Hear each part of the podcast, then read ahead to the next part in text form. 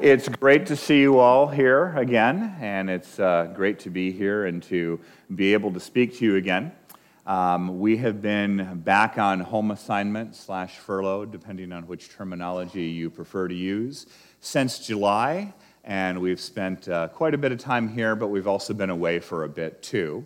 And uh, this Sunday is our last Sunday at Dover Baptist Church before heading back to Papua New Guinea. Um, but I'm very thankful for the opportunity to come before you today and to speak. And today's message is entitled Thanksgiving as a Motivator to Action, with the theme being thankfulness. And we're going to talk about a lot of scriptures today, uh, but my touchstone scripture for today is 1 Thessalonians 5 16 through 18. Now, I want you all to know that I had originally prepared a very different sermon. Matter of fact, I have the complete notes for that sermon, and it's all ready to go. And it was on biblical risk management. Because, of course, I'm a geek like that, and I'm very interested in risk management. And so that's what I was going to do, and I had it all done and researched and all that type of thing. And you know, it, it kind of made sense because I'm in a security role as a missionary and I just finished a security project here at the church, and I'm just very interested in that type of thing. Well, as I started thinking about it, though, more, I realized that this is our last week at Dover Baptist Church for a couple years. And really, a much more appropriate type of thing for me to talk about would be thankfulness. Really, as I thought about it more, I was overwhelmed by the feeling of thankfulness toward God and toward this church for where I have been brought over the many years being here. And so, Kathy and I are quite thankful for your prayers, for your support, for your financial partnership, and for your friendship. Each one of you are brothers and sisters in Christ. Now, I want to give you a little update on what's happening after today with us. Uh, just this morning, we learned that we have 100% of our funding to go back to PNG. So God has provided for that, uh, and that is always a wonderful thing. Uh, so on Wednesday morning, we will be traveling and we'll be visiting some family along the way. But our first major goal is we will be going to Waxhaw, North Carolina, where an organization called JAARS is located. JAARS stands for Jungle Aviation and Radio Service. It too, like Wycliffe, was founded by Cameron Townsend. And we will be going down there uh, primarily for last minute medical checks, shots, that type of thing, and to drop off a sea freight shipment and meet with a few people. Um, I actually have somebody who I have a dotted line reporting relationship to that I'll spend some time picking his brain and he'll spend some time picking mine. And uh, then from there, we'll make our way back to St. Louis because we have a um, rental vehicle from an organization called Righteous Rides. And this is a ministry that rents vehicles to missionaries on furlough at very reduced rates. Uh, the only catch is you got to return it in St. Louis. So we will be driving to St. Louis. And so once we're there, we will then be leaving on the 23rd of March, and Lord willing, and all the connections go well, we should be sitting in Ukarumpa on the 25th of March. Um, I don't remember the exact amount of hours, it's probably something like 36 or so. That's pretty average. So that's kind of where we're at, and we're very thankful for our time here and how things have worked out. But as I look back on it, I'm even more thankful about all the time that we've had at Dover Baptist Church. You see, we came here in late 1999. We had just moved from Massachusetts to um, New Hampshire in late October of 99. Matter of fact, it was so late October that as we were moving things in, kids were coming by and trick or treating as we were moving stuff into the new house. So that's how late October it was. And we had said, you know, we were going to church in Salem at the time, Salem, Massachusetts, and uh, we were going to find a church family here. And so we figured, well, we're going to look around at all the different churches here and go visit and then pray about it and see where God would lead us. Well, by late November, we got our acts together enough to come to Dover Baptist Church. And so we were here, and being the introvert that I am, especially when I don't know anybody, I was trying to kind of slide under the radar. Didn't really want to talk to too many people. I mean, it happened here and there and all, but I was trying to be really quiet and all, and I was sitting back over there by where that second stained uh, window is, and I'm trying to fly under the radar. And then I hit a Christmas decoration that was in that stained glass window. And it didn't just slide a little bit, no, it smashed on the floor, making a really loud noise. So, so much for flying under the radar and being the gray man. No, every head turned and looked at me. Or so I thought. At least that was my perception at the time. But what I was really struck by was the graciousness of people here at Dover Baptist Church. Here I am trying to be kind of quiet, get into this thing. I make a lot of loud noise, and people are like, really, it's okay, don't worry about it, you're welcome here. And it made us feel really good to be here at Dover Baptist. In short, your loving attitudes kept us coming back week after week to Dover Baptist Church, and we eventually joined the church. And our first mission assignment, ministry assignment here at Dover Baptist Church was we were children's church coordinators which is an interesting choice for a couple without kids. But we did that and we had our adventures doing that. I could tell some stories about that, but we did that for a brief period of time. And then we served in a lot of other capacities. Kathy was on the hospitality committee for a while, and then the missions committee, and was eventually the missions committee chair. Uh, I had worked with youth and taught some Sunday school, uh, was on the facilities committee, and then eventually served on the elders board as well. And so, for 14 years, between 1999 and when we left, Dover Baptist Church gave us ample opportunities to serve, and they challenged our thinking, provided us with solid biblical instruction on a whole variety of topics. Dover Baptist Church also introduced us to missions. We didn't really think much about missions before that. We knew what a missionary was vaguely, but we didn't really know a lot about it. Well, our first mission trip that we went on was to Cambodia and we went in um, 2004, and it was a life changing experience for us. So much so that we went every other year for the next 10 years. And we really started to feel like that maybe God was calling us to full time service, but we didn't really know what that would look like. And then eventually, He did call us to full time service in Papua New Guinea. Now, the interesting thing about that is, after spending every other year for 10 years going back to Cambodia and talking about Cambodia incessantly. We kind of thought that when we came before the elders and Pastor Ken, that they were going to think, You're kind of being flaky here. You've been talking about Cambodia all this time, and now you're saying you're called to Papua New Guinea? That was what I was kind of thinking. Well, that's not the reception we got at all. People prayed with us, they talked to us, and they gave us uh, their blessing for going into the missions field there. And so now here we are, 20 years after I literally crashed into life here at Dover Baptist Church. And we're still thankful to all of you, our home church. This furlough has been marked by kindness on the part of everyone here at DBC. At one time or another, people have provided for us various things. We had a family provide a vehicle for us until we had our long term rental. Uh, we had two places to live because we were staying at one place before we were at the missions house. Um, we have had people invite us over for dinner or been over to restaurants and things like that, fellowship opportunities, and opportunities to serve and share about our work in Papua New Guinea. In fact, some of you have actually spent some significant time in the missions field, and so it was kind of like we had our own little debrief right here at Dover Baptist, and it was really nice. Because when you come back, things are a little bit different than you remember them. And so it was really great to see that as well. The bottom line is that Dover Baptist Church, you are our family. We have family who live in places other than New Hampshire. Our parents live in different places, our siblings live in different places. But when we come back from our furlough, uh, we come back from the mission field, we come to Dover Baptist first because it is our home church and it is our church family. And so that's why we come back here first. Now, when we first joined Wycliffe, we went to a program called Equip. And Equip is kind of an introduction to Wycliffe. It's a lot of things, but that's basically a, a good overview of it. And one of our instructors there liked to say, Gratitude unexpressed is ingratitude. In fact, she said it so often that it is indelibly written in our brains at this point. But you know, she's right. And so, Dover Baptist, we want to sincerely say thank you for being our church family. And when I think of thankfulness, the main thing I always think about and naturally think about is the grace that God has poured into each and every one of our lives. You see, before we knew him, he knew us. When we were his enemies, he sent his son to die for our sins and thereby giving us eternal life. And if you are a Christian, then that promise is yours too.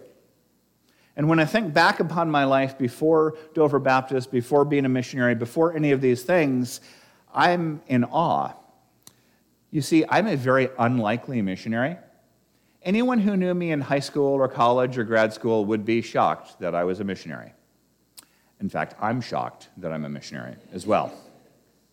You see, I didn't grow up attending church. Well, we went on Christmas and Easter, and occasionally at other times, but I didn't grow up doing that. I didn't grow up going to youth group, although a couple times in high school, a friend talked me into going a couple times, and I felt weird being there. So I never really grew up doing that. I didn't become a Christian until I was 18, and I didn't become serious about my Christian walk until I was about 25. But at the same time, God was, is, and will continue to be faithful, and I know that that's true. He's also given me the desires of my heart in many different ways, and I'm just going to give you one example. I told you the last time that I preached that when I was younger, I had some different ideas on what I wanted to do. With my educational background and my interest, I either wanted to work somewhere in the intelligence community as like a foreign affairs analyst or something dealing with law enforcement on the federal level. That's really what I wanted to do. And all those doors closed for various reasons, and you know what? It, that, that was okay because he has given me the desires of my heart. One of the positions I was interested in when I was younger is I wanted to work for the State Department as a regional security officer. Now, if you're not familiar, these are the people who work in U.S. embassies all over the world, and they're responsible for American lives and interest in that country. And so I always thought that that would be a really neat job. But that never really worked out for me. But you know what? I'm now the field security officer for a Christian organization in Papua New Guinea, and I'm responsible for the lives and the assets and the interests of our mission in Papua New Guinea. So God has given me in my work the desires of my heart and simply redirected it so I can directly serve his kingdom. And so that's been a wonderful thing. But thankfulness isn't just something that I'm telling you that Kathy and I have today. Thankfulness is a deeply biblical concept as well. As Christians, we're supposed to live lives of thankfulness. And all throughout the Bible, you can see examples of uh, thankfulness. And I'm going to talk about just a few examples today. It is not at all a comprehensive list. But in the Old Testament, we see in Ezra 3:11 that the Israelites who were building or actually rebuilding the temple that they were singing with thanksgiving to the Lord. And in Ezra 3:11 it says, "With praise and thanksgiving they sang to the Lord." He is good. His love toward Israel endures forever. And all the people gave a great shout of praise to the Lord because the foundation of the house of the Lord was laid. So here's people who had been in exile for many, many years and now were repatriated to their country, facing all the difficulties associated with that. They finished laying the foundation and they were singing praises and thanksgiving to the Lord. Well, the Psalms also have a lot of thanksgiving in them, and here's just a few. Psalm 717 says, I will give thanks to the Lord because of his righteousness. I will sing the praises of the name of the Lord Most High. Now, notice the psalmist is saying that he's giving thanks to the Lord because of his righteousness. We know in other places that there is none righteous but God. Any righteousness that we have as Christians is called imputed righteousness. It's righteousness because of the fact that we are Christians and that we have been saved by the blood of Jesus Christ. Psalm 95, verses 1 through 3. Come, let us sing for joy to the Lord. Let us shout aloud to the rock of our salvation.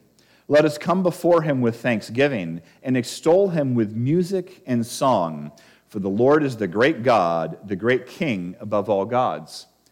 Well, this morning we had music playing, and that music was worshiping God and giving thanks to God.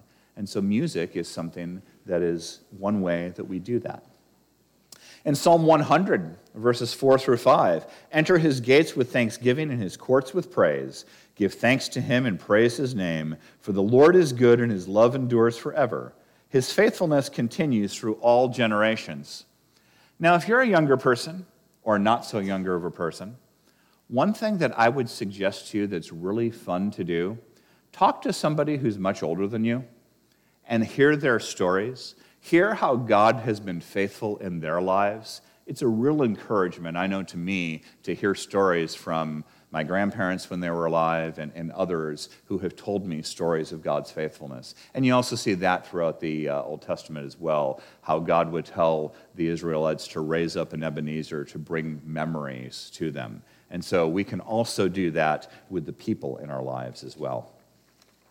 Psalm 100 uh, and 6, verse 1 Praise the Lord, give thanks to the Lord, for he is good, his love endures forever. Now, King David, who wrote a great many of the Psalms, gave thanks. And he gave thanks not only when things were good, but he gave thanks when he was on the run. He gave thanks when he was in trouble. He gave thanks when he was in turmoil. So, the question I have for all of us, starting with me, but also to you, is do we give thanks during our most difficult times? I'll confess to you that I don't always do that. If I'm in a really difficult time, I'm focused on that next objective. How am I going to go over it, through it, around it, or under it? And that is the way I'm wired. But here's the bottom line any skills that I have or ability to do that ultimately comes from God. And any skills or abilities that you do that ultimate, do for that ultimately comes from God. So our first thing should be thankfulness in prayer to God, and then looking at any other things beyond that. Now in Daniel 2:23, Daniel thanks God for giving him the king's dream and the interpretation. If you remember the story, the king had a dream that disturbed him, and he was going to his advisors and he wanted to know what the dream meant, but he also didn't want to be taken in, and so he didn't just tell them the dream. He said, "You need to tell me both the dream and the interpretation." That will separate the people who really know what they're talking about from those who are charlatans.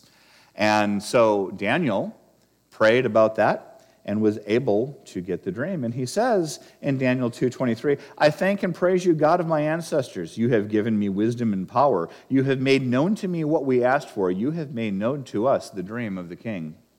So here Daniel is, a prisoner in exile away from his homeland, and he's praising God in a very difficult time. God allows us to be in difficult times sometimes. But do we thank Him when we're in our most difficult situations? Something to consider.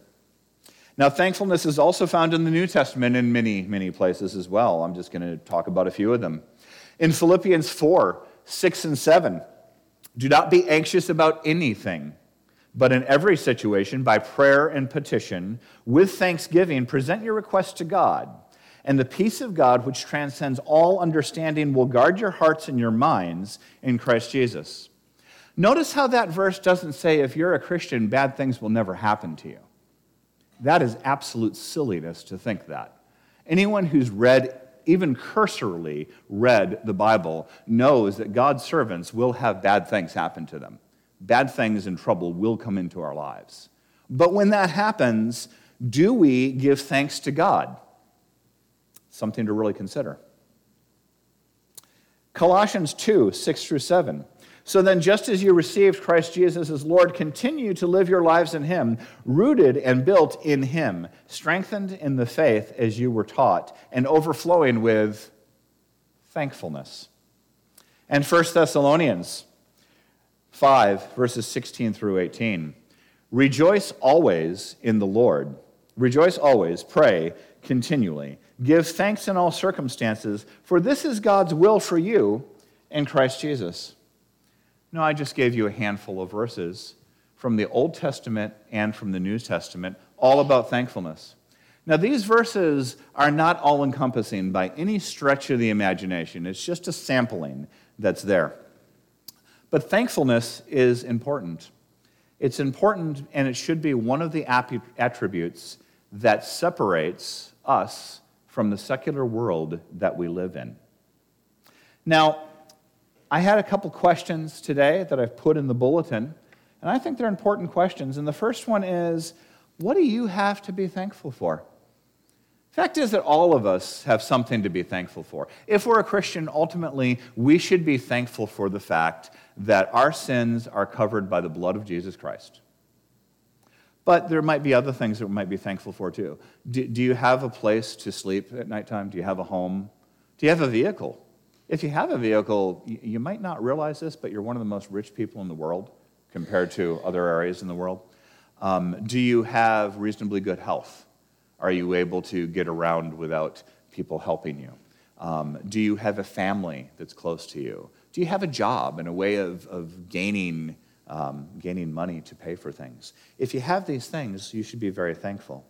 But the bottom line is that every breath we take and every beat of our heart, we should be thankful to God, our Creator. And so it's important to keep that in mind as we go forward. Now, the second question is do we praise God even in difficult circumstances? Do we praise God when we get a bad review at work or we lose our job? Do we praise God when we get a diagnosis from the doctor that's not something we wanted to hear? Do we praise God when we get into an auto accident? Do we praise God when we get into uh, an argument with someone? We probably don't, but we should. So, something to really think about. And finally, and really the touchstone, the keystone of what I'm trying to say to you today is question number three, or it's listed as C here, 3C. What am I doing to turn my truthfulness into action? My, my thankfulness into action.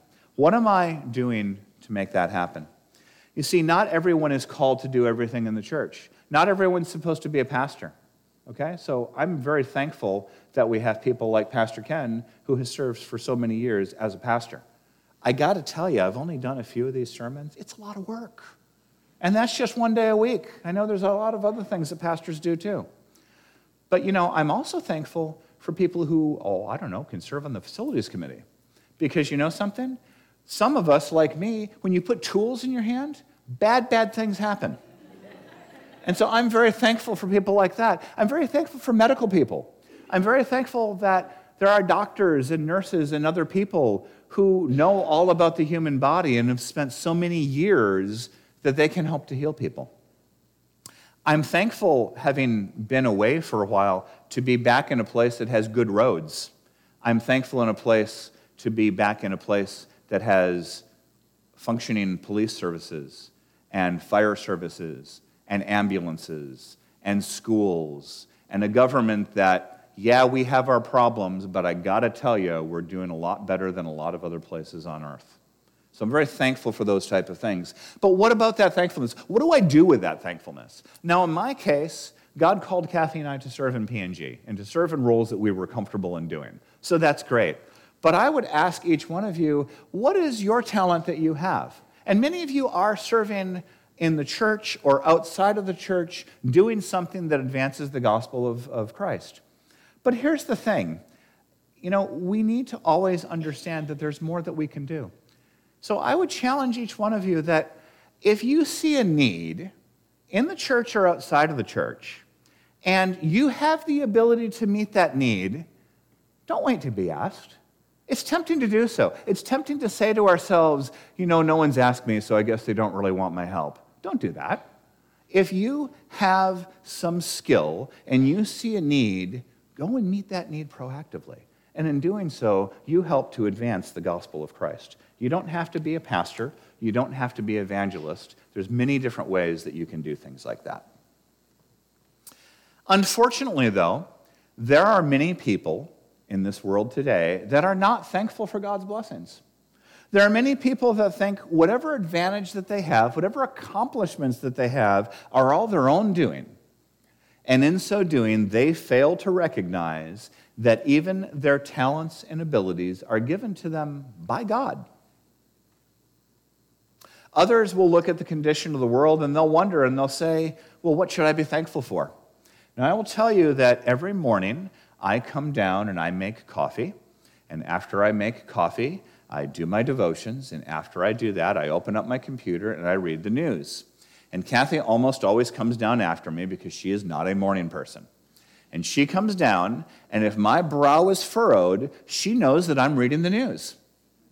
Because there's lots of terrible things going on in this world. Terrible, horrible things that are happening. And I read these things every day, and you probably do too. We have wars, we have terrorism, we have a drug epidemic, uh, in this country that is just going like crazy. Um, we have infectious diseases. You've probably read about the coronavirus and things like that. We have pollution and environmental damage. We have abuse of some of the most vulnerable members of our society. My brothers and sisters in Christ, we live in a fractured and polarized world, and we live in a fractured and polarized nation. And sadly, Many of us even have fractured and polarized families. And this shouldn't be. Yet, despite of all of our individual and all of our collective sin nature, God has patiently given us time to fulfill his great commission. Oh, I'm sorry, great commissions, as I mentioned a few weeks ago. He has given us time to do that so that many more people might be saved from the coming wrath and judgment. God is righteous. His standards are perfect, and none of us measure up to his standards. God will judge sin, just as Pastor Ken preached last week. So, don't wait to share the joy of your salvation with other people who are lost and are desperately seeking something real in which to place their hope in.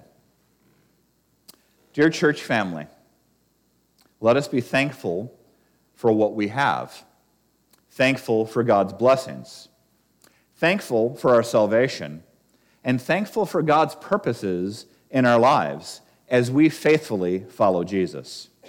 And let us take that faithfulness and whatever thankfulness and whatever measure that God has given, whatever skills that we have, and let's turn that into action in a little way, in a big way, however you can do that. And we need to do so, redeeming the time for the days are indeed evil. Let us pray. Dear Father God in heaven, hallowed and holy is your name. It is you who are God, and there are no others who come before you. Father, we are greatly thankful. We are thankful for the blessings that we all have as individuals and as a church family. And we confess to you, Father, that we do not always live up to what we should do that we do not always turn our thankfulness into action. But let us do so going forward, knowing that the days are evil, but you, that you are ultimately in control of all things. It is in your name we pray, Lord Jesus. Amen.